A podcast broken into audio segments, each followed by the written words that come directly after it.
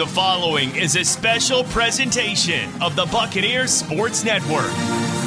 This is the Jay and Keith Show. Two broadcasters. Oh, yeah. Two microphones. And one meticulously scripted podcast. You what? Just kidding. Get it? J, K? You get it. That's what I thought was so funny. It's not funny. Alongside Keith Brake, here's the voice of the Bucks, Jay Sandos. Right, it is a Monday, and we know a couple things for sure. ETSU women's basketball is the three seed. ETSU men's basketball the five seed. Actually, we know all the seeds, don't we? We know all the seeds. We know all. We tell all. We complain about all. We laid down a couple of things that would lay out a path for ETSU to get the five, or at least one path. And then we also told you many ways ETSU women's basketball could finish anywhere from uh, two to five or six or whatever heck it was. And then ETSU, uh, it was all taken away pretty quickly when Wofford beat Mercer on the women's side, which meant pretty much if ETSU could win, they would be a three seed. Uh, Chattanooga won, so that pretty much locked it in if ETSU could beat West Carolina. But it wasn't that easy, as ETSU had to go uh, an overtime or two or whatever it was uh, to get to that. And I'm upset because I didn't get a chance to watch that at Fallen Live Stats. I don't know why. I don't want to throw my provider under the bus, but I was very upset because I was trying to watch the end of the game. By the time I got home and tried to hang some stuff my wife asked me to do in my daughter's room, I was like, great. Now I can check in on the game. It was already uh, into regulation, getting ready to start the first overtime. And then from there through the end of it, I couldn't get to watch it, so I just had to follow live stats. And eventually I went back to Twitter to watch some of the shots that were incredible. And uh, you, I think you called it. You said it could be dangerous for Western Carolina, their last game.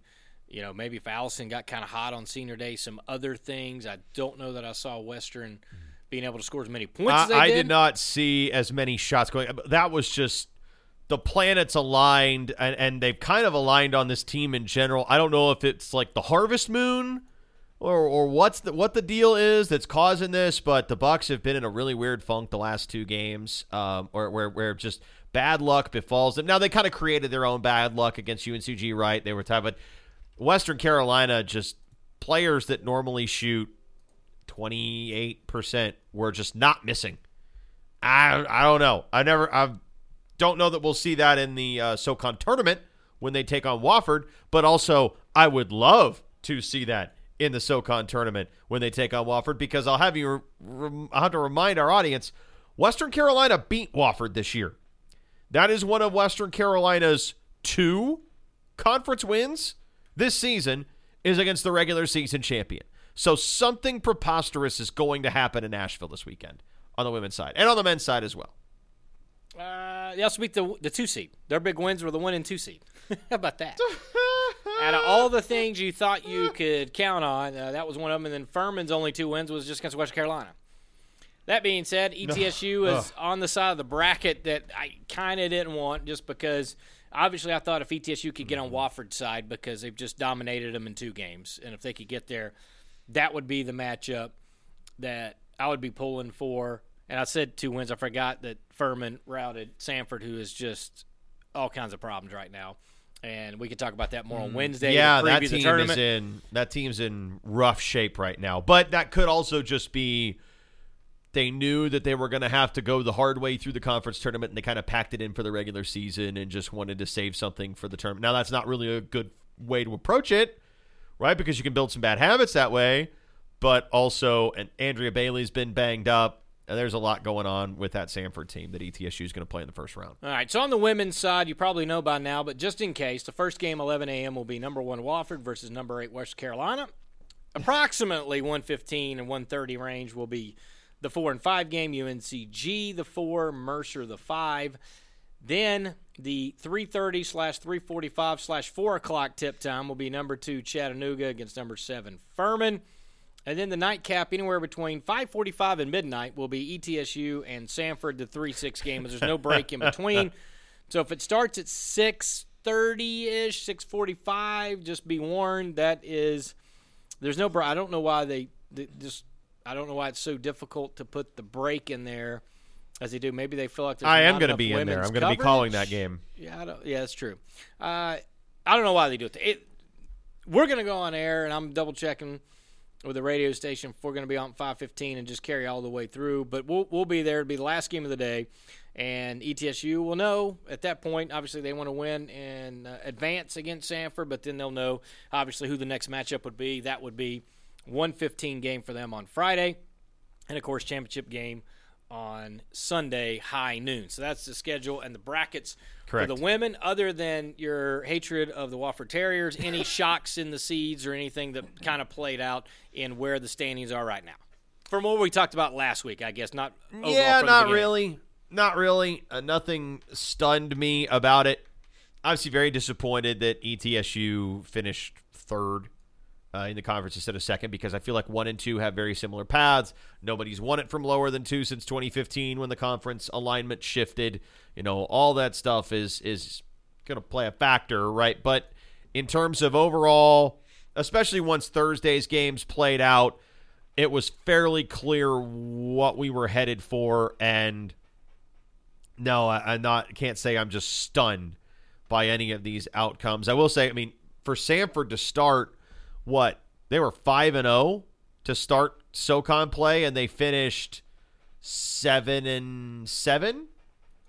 Was it? Was it seven and seven? Yeah, no, they're seven and seven. You're correct on that. That's I'm trying to see if they won the first five or first six. But that's also something that kind of you could see brewing. You could see that coming from a ways off, and uh, they started. What was it? Was it four and zero, one, two, three, four and zero. And then lost to Mercer? So they So won. They started were five, and one. I'll give you one better. They were seven and two and lost five. lost row, five right? straight. Yeah, to- five yeah, and Ooh. and they did not look good in pretty much any of them.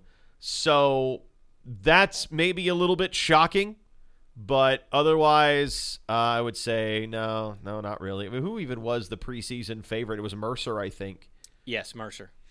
Uh, and so Mercer, once uh, Neil Tyser went down for a little bit, you're like, okay, well, this team's now out of sync, and they lost a big rebounding presence in Summer Evans, and now you're like, okay, well, what happens? ETSU went down there won by 16.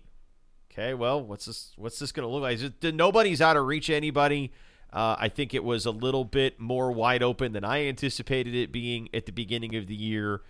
But in terms of what we talked about last week, going into the seating, the final day of the seating picture, nothing really stood out as a surprise. All right, so that's the women's side of things. Take a look at the men, and we'll go over some results here in a second. But it was kind of early on. Uh, Furman was the early game. They just wore out Samford. We'll talk about that in a second. But they wrap up the number one seed.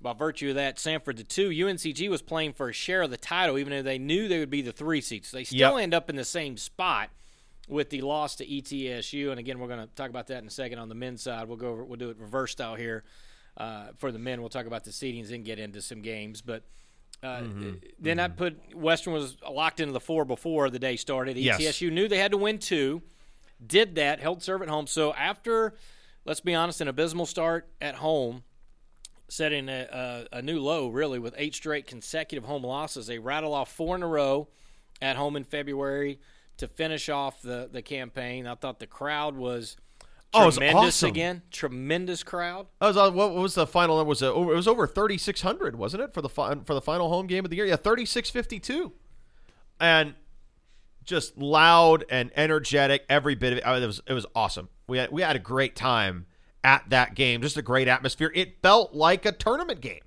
That was that kind of intensity. It was great. We've had a knack for seeing outstanding last game, senior day type deals. If you remember, there was the the Gelon Gwynn got a win, and he's celebrating over on the scores table, and AJ Merriweather's kissing the E. We got a good picture of that. Then, of course, Pat Good will live in infamy for the huge second half he had with all the threes against Western Carolina, and then Yeah. this one obviously not as much riding on the line as far as conference championships and stuff, but it had still all that dramatic pieces to it, and a shorthanded ETSU. And the one thing I'll say is Josh Taylor. That whenever Man. he's in there, they look different. Whether it's the not just defensively and rebounding, but the energy level. And offensively, even though he didn't touch the ball a lot, there seemed to be more ball movement on the offensive end. I thought it was maybe when they had the the, the all the players they look different. Maybe it's just Josh Taylor's been the key, and they're four zero oh, when he's played start to finish because he started a game and obviously the wrist injury against Mercer he played like two three plays or trips down the floor, I guess I should say. But they're four zero oh when he's played full games, and it's it's a game changer, and I think it's going to help. And we'll talk about matchups again on Wednesday, but I think that's really going to be helpful with the team against Western Carolina to have him defensively with some long uh, arms, the length that he provides, the blocking shots. Yeah. Get him on on Woolbright. What that? Cha- I mean, there's a lot we could talk about on the breakdown on Wednesday, and we'll we'll talk about both teams. Wednesday on the matchups, we'll go over our gripes once the uh, all conference teams. And I, I'm not one of those guys that doesn't share uh, my all conference team. I will bring my list in when I go over there, what I agree with, what I don't agree with, and you know, there's always some some things, and I don't get too fired up over that as some people do. But we'll go over that Wednesday, go over the breakdown. But I just think Josh Taylor, what he's been able to do, and with him being able to get back, if you get Brock Jancic back, I don't know his status. I don't know Alan Struthers' status on the on the concussion side of things. Yeah. Yeah. Tipler was ill. I know people asked me in quotations, was he ill? He was ill. He had a stomach thing and a migraine, and so he should, I'm assuming, be back with the team unless it's something that uh, progressed beyond like a bug of some kind. He has something else. I would assume he's back with the team, but that was not a. Uh, cover up or whatever I felt like people were, were doing because I because coaching went out of the way say hey get this out there so people know like you know he was set to go his parents were in attendance you know he was going to be honored He was going to walk on senior day, Right, and then he gonna- was just he just woke up and he wasn't feeling good, and they sent him home to rest. Like, just go rest, feel better. You don't do any good for us if you have to come off the floor and puke your guts out after five minutes. So So yeah, the rest of the seating real quick. Wofford the six, Chattanooga Virtue losing to Wofford, which is good. ETSU won because ETSU would have been the five or the seven. There was no chance of the six of Wofford winning. Chattanooga, which looks like Jake Stephens from uh, my sources, he is not going to go and will be out the rest of the tournament. So unfortunately for Jake and Chattanooga, they will go life without Chattanooga. They play VMI, which they won by like a thousand against VMI. they'll they'll be VMI the fine other against. VMI. And then- well, I, I say that VMI did just beat Wofford. I mean, you never know. And then Mercer and the Citadel, where the Citadel had to play without Ash.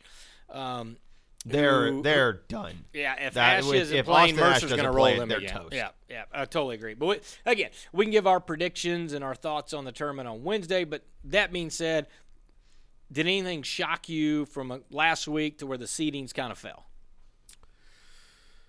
Uh, huh. Because I'll say nothing. I don't think it shocked me. I think the way that Furman really handled Samford. They just destroyed them. I, and and yeah, that and that UNCG surprising. blew the second half lead, or Samford did a great job. However you want to word that, it was either a heck of a comeback or you blow. You know how it is, depending on which side of the fence you're on. But it, I thought, well, maybe maybe Samford just has this knack for a second half run, but Furman was having nothing of it. And Oh, they just great. destroyed them. 14 threes, I think it was, and just kept raining them in all all day.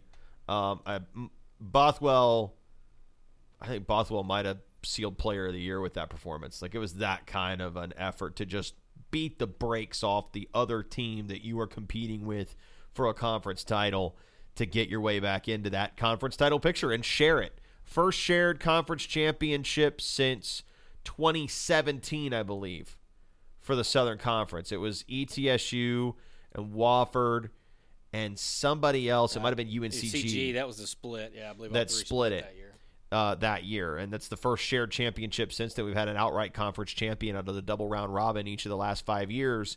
And Furman earned it. They had to go on the road to Samford's place. I believe that game was at Samford, and they earned it.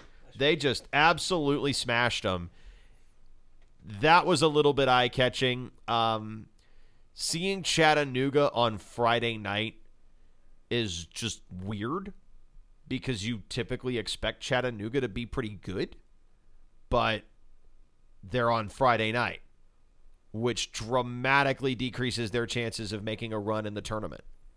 So uh, that that just looks weird. It's not. I mean, given the results, we knew it was a possibility. It's very possible, but it was. It just looks weird. Uh, it was actually Furman, so it was ETSU, UNCG, and Furman. It was ETSU. Okay, it's Sorry, Furman, not. Wofford. I'm sorry. Uh, no, I went with you for a second. About uh, I double. Well, that was that was Mike Young era Wofford. So I mean, they Yeah, they were pretty assume, good. sure. They were pretty good. but uh, but uh, Samford did a great. I, I mean, UNCG was watching the whole time because they're thinking, you know, Furman wins, even though they know if Furman wins, they're going to be a three seed. Still, they were like share of a conference championship, and they wanted that. You could tell that they weren't concerned about a two seed or a three seed. They wanted to share a conference championship. And then I did take a little pride in having to uh, be the one to, to kind of secretly fist pump when they didn't get it right because you know I'm a press I'm not allowed to really supposed to cheer or celebrate or whatever. But uh, just excited that ETSU was able. And again, it, it, kind of a double whammy, right? ETSU needed to win to be the five because it was going to be a five or seven. They didn't know it was going to be that, but you took playing Friday off the table and then you also got a chance to kind of ruin somebody else's season. And we've talked about my personality flaws, yeah. right? Winning well, on the road or ruining were, were you else. were you excited, Jay? Were you excited? Yeah. Why would I not be? Uh, okay. So this is this is, I, I I will say I think you reflected the internal monologue of a lot of people, a lot of people. Okay. So yeah. so you're saying we're going to do one of these? Buckle up for Kobe Bryant. Kobe Bryant just sucked the gravity out of the Target center. What a play. Five seconds left in the game. Do you believe in miracles? Yes! In your life have you seen anything like that? Okay, Over left center for Mitchell. And we'll see you tomorrow night. High fly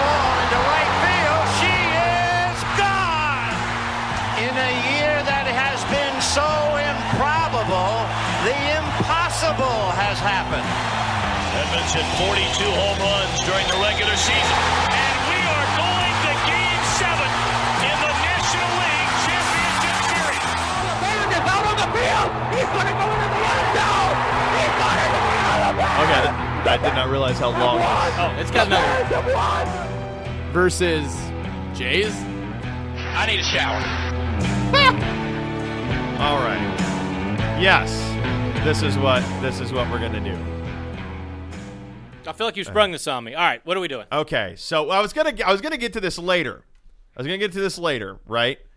Um, UNCG comes down to a buzzer beater. Kobe Langley has a look at a three in the corner to win it. It does not go in.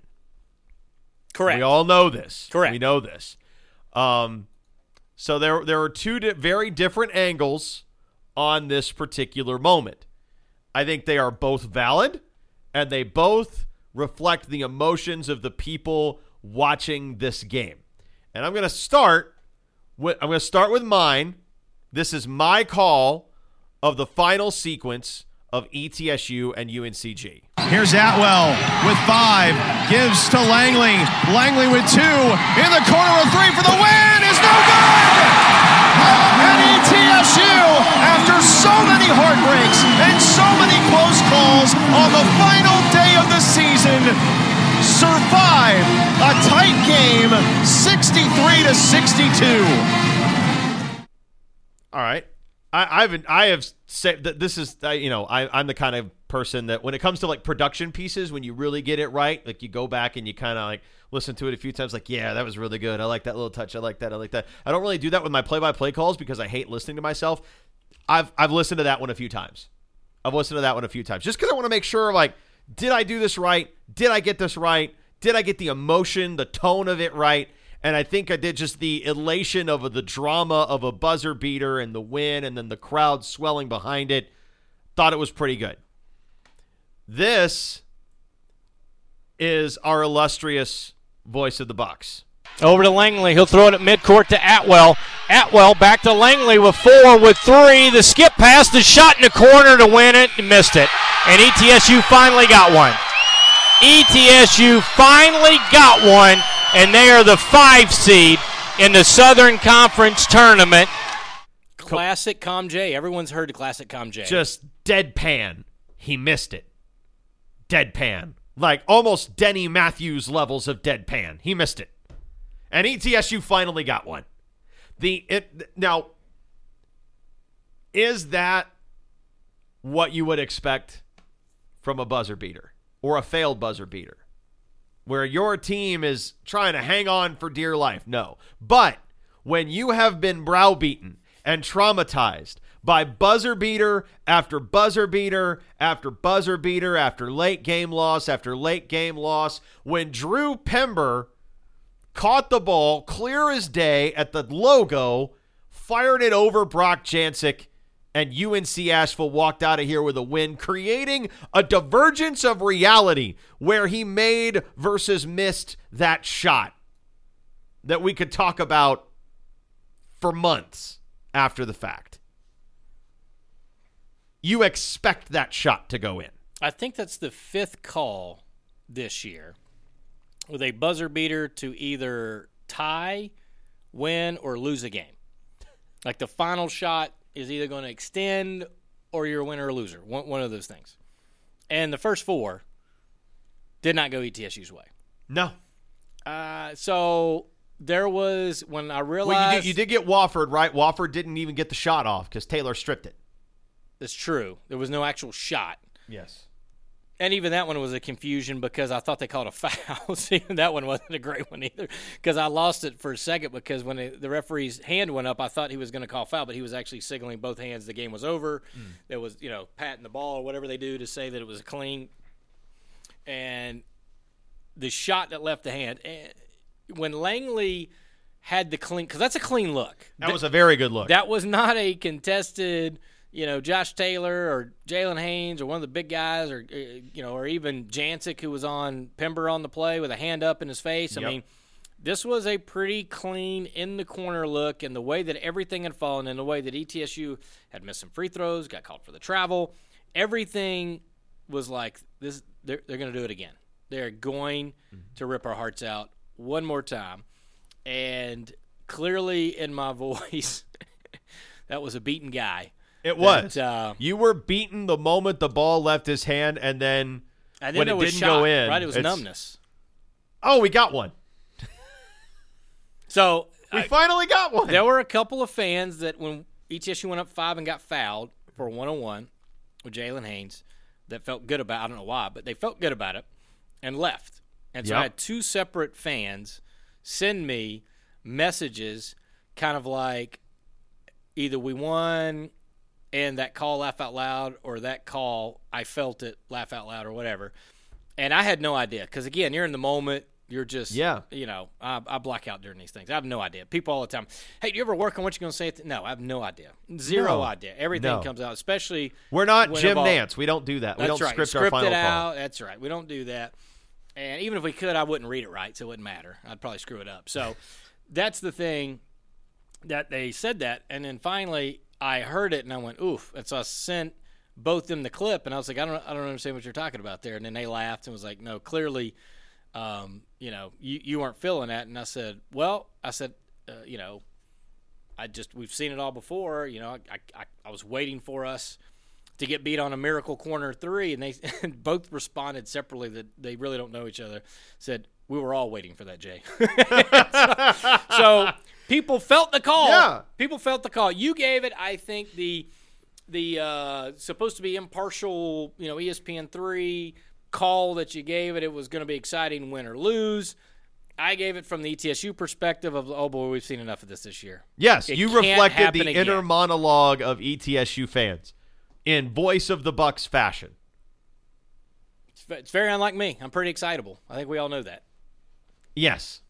Yes, we do. And I actually went back and listened to a few. I listened to the Hairston miss, the Tipler miss, the Pember hit, I'm trying to remember the other one. Uh, oh, the Moorhead because that was like a couple seconds to go. or This, whatever. did you get the Seymour against Jacksonville State in there? oh no, no, that one too. Oh, I bet I was up for that one.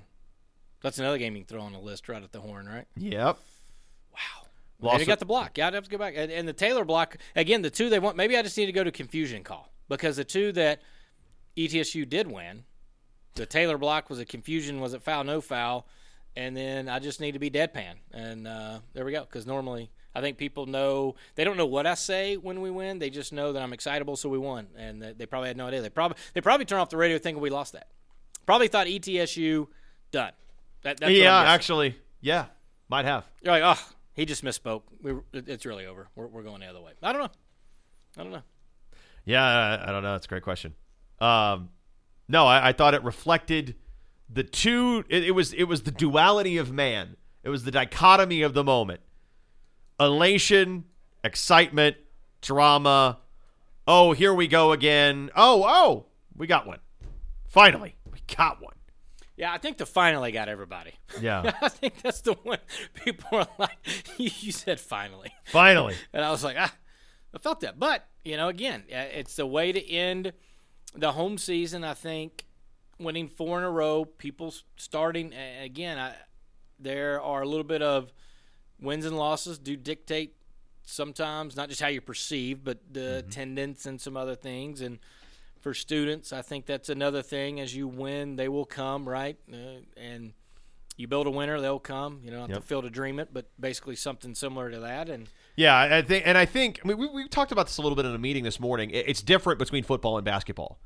Football is a sport where if you create a good atmosphere, like UMass gets phenomenal student turnout because the they have some of the best dining services in the country, and you you can pay for a basically like a full meal with the same card you pay for your meal plan with during the school week when you come to a football game. And you essentially get that food for free. So like they that that creates a great atmosphere. Like people come out, it's a big part of the social life of campus. I think football is one of those that it can be the big event. With basketball, the students really come out when you got to win or when you win right? You, are going to get students to to be out there and be loud and be rowdy when the team is a noisemaker in your conference. And you know, it's been kind of an uneven year for this group, and they lost a lot of games in a row at home, eight in a row at home. That hurts. Uh, but if you see this team start to turn it around, the the kids notice. And it, it is a situation where, like you said, if you build it, they will come. But um, yeah, f- football and basketball can be very different in that respect, and and basketball turnout can be a little bit more fickle as a result. We they, this is not anything new. This is going back to the this is going back to Murry's days as the head coach. It, that that there has been uh, ups and downs in, in student turnout, and I think we know why. It's ob- I think it's clear why is if the team's rattling off a bunch of wins, if the team's good, they know the team's good. If they're not, that good or they're not rattling off a bunch of wins. I think this team's pretty talented. I don't know that it's been success. It hasn't been successful, you know, on wins and losses, and that's what people look at. They don't look at how talented is your team. They look at is your team winning games, and if they're winning, the kids show up and they're rowdy and they're awesome and they're fun. But even with student turnout that's been kind of scattershot, ETSU led the Southern Conference in attendance in men's basketball this year. Best fans in the Southern Conference. Absolutely. It's a moniker and you're gonna uh, see, you can't take away. And you're gonna see it in Asheville. No pressure, guys. No pressure. I'm thinking, by the way, just going back and double checking something that Furman has to be ecstatic to get the one. So, 2017 they were the uh, two seed and yep. got, got beat by the seven, Samford. Yeah in what was it 18 they were the um, three seed and, uh-huh. and, they got they got to the semis.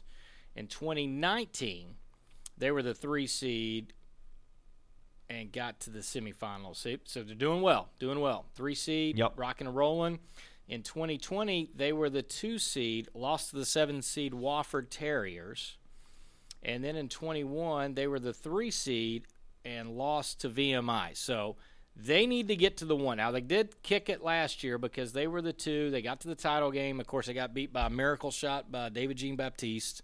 Maybe not a miracle shot, but certainly a tough shot to uh, knock them off in overtime. But it seems like if Furman can get past the first game, then they can get to the championship game. But that's always been around the two or the three.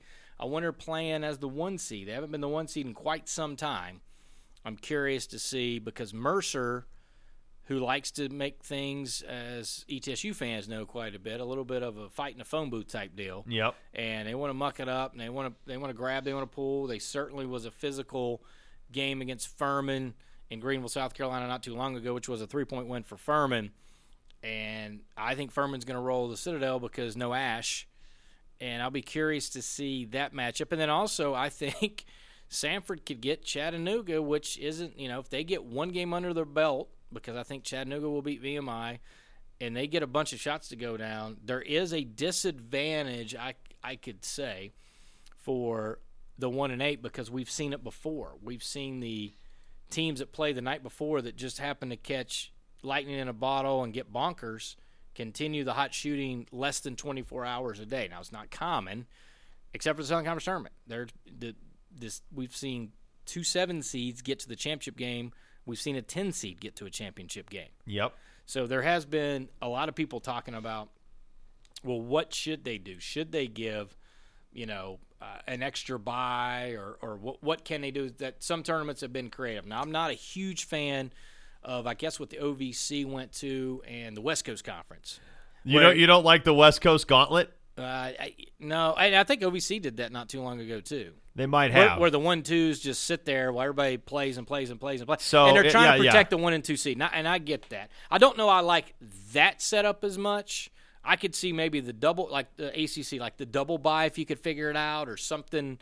But but to sit there just for the semi and the championship game, yeah, because they have ten teams, right? So they have the 7, 10, 8, 9 will play, and then they'll play the 5, 6. And then the winners of that will play the 3, 4s. And then the winner of that will play the 1, 2s, right? And that's similar. So yeah, so the eight, the seven ten, and the eight nine play on the first night, and if you win that game, you advance, and the winner of the eight nine plays the five, and the winner of the seven ten plays the six, and the winner of the eight nine five game plays the four, and the winner of the uh, six seven ten game plays the three. And then those the winner of those games play the one and the two in the semifinals which i don't hate to be honest with you from a mid-major perspective of this is a one bid league and we need to put our best foot forward. So we want the teams that put in the best regular season to have a clear and decisive advantage i get it uh, from a mid-major perspective, I think it is effective in getting the best representative possible to the NCAA tournament. And if you're a team like a Gonzaga or a St. Mary's, which in this case are the one and the two, then you have fewer opportunities to compromise your seeding resume. Right? Teams in teams on the bubble in the ACC need those extra games.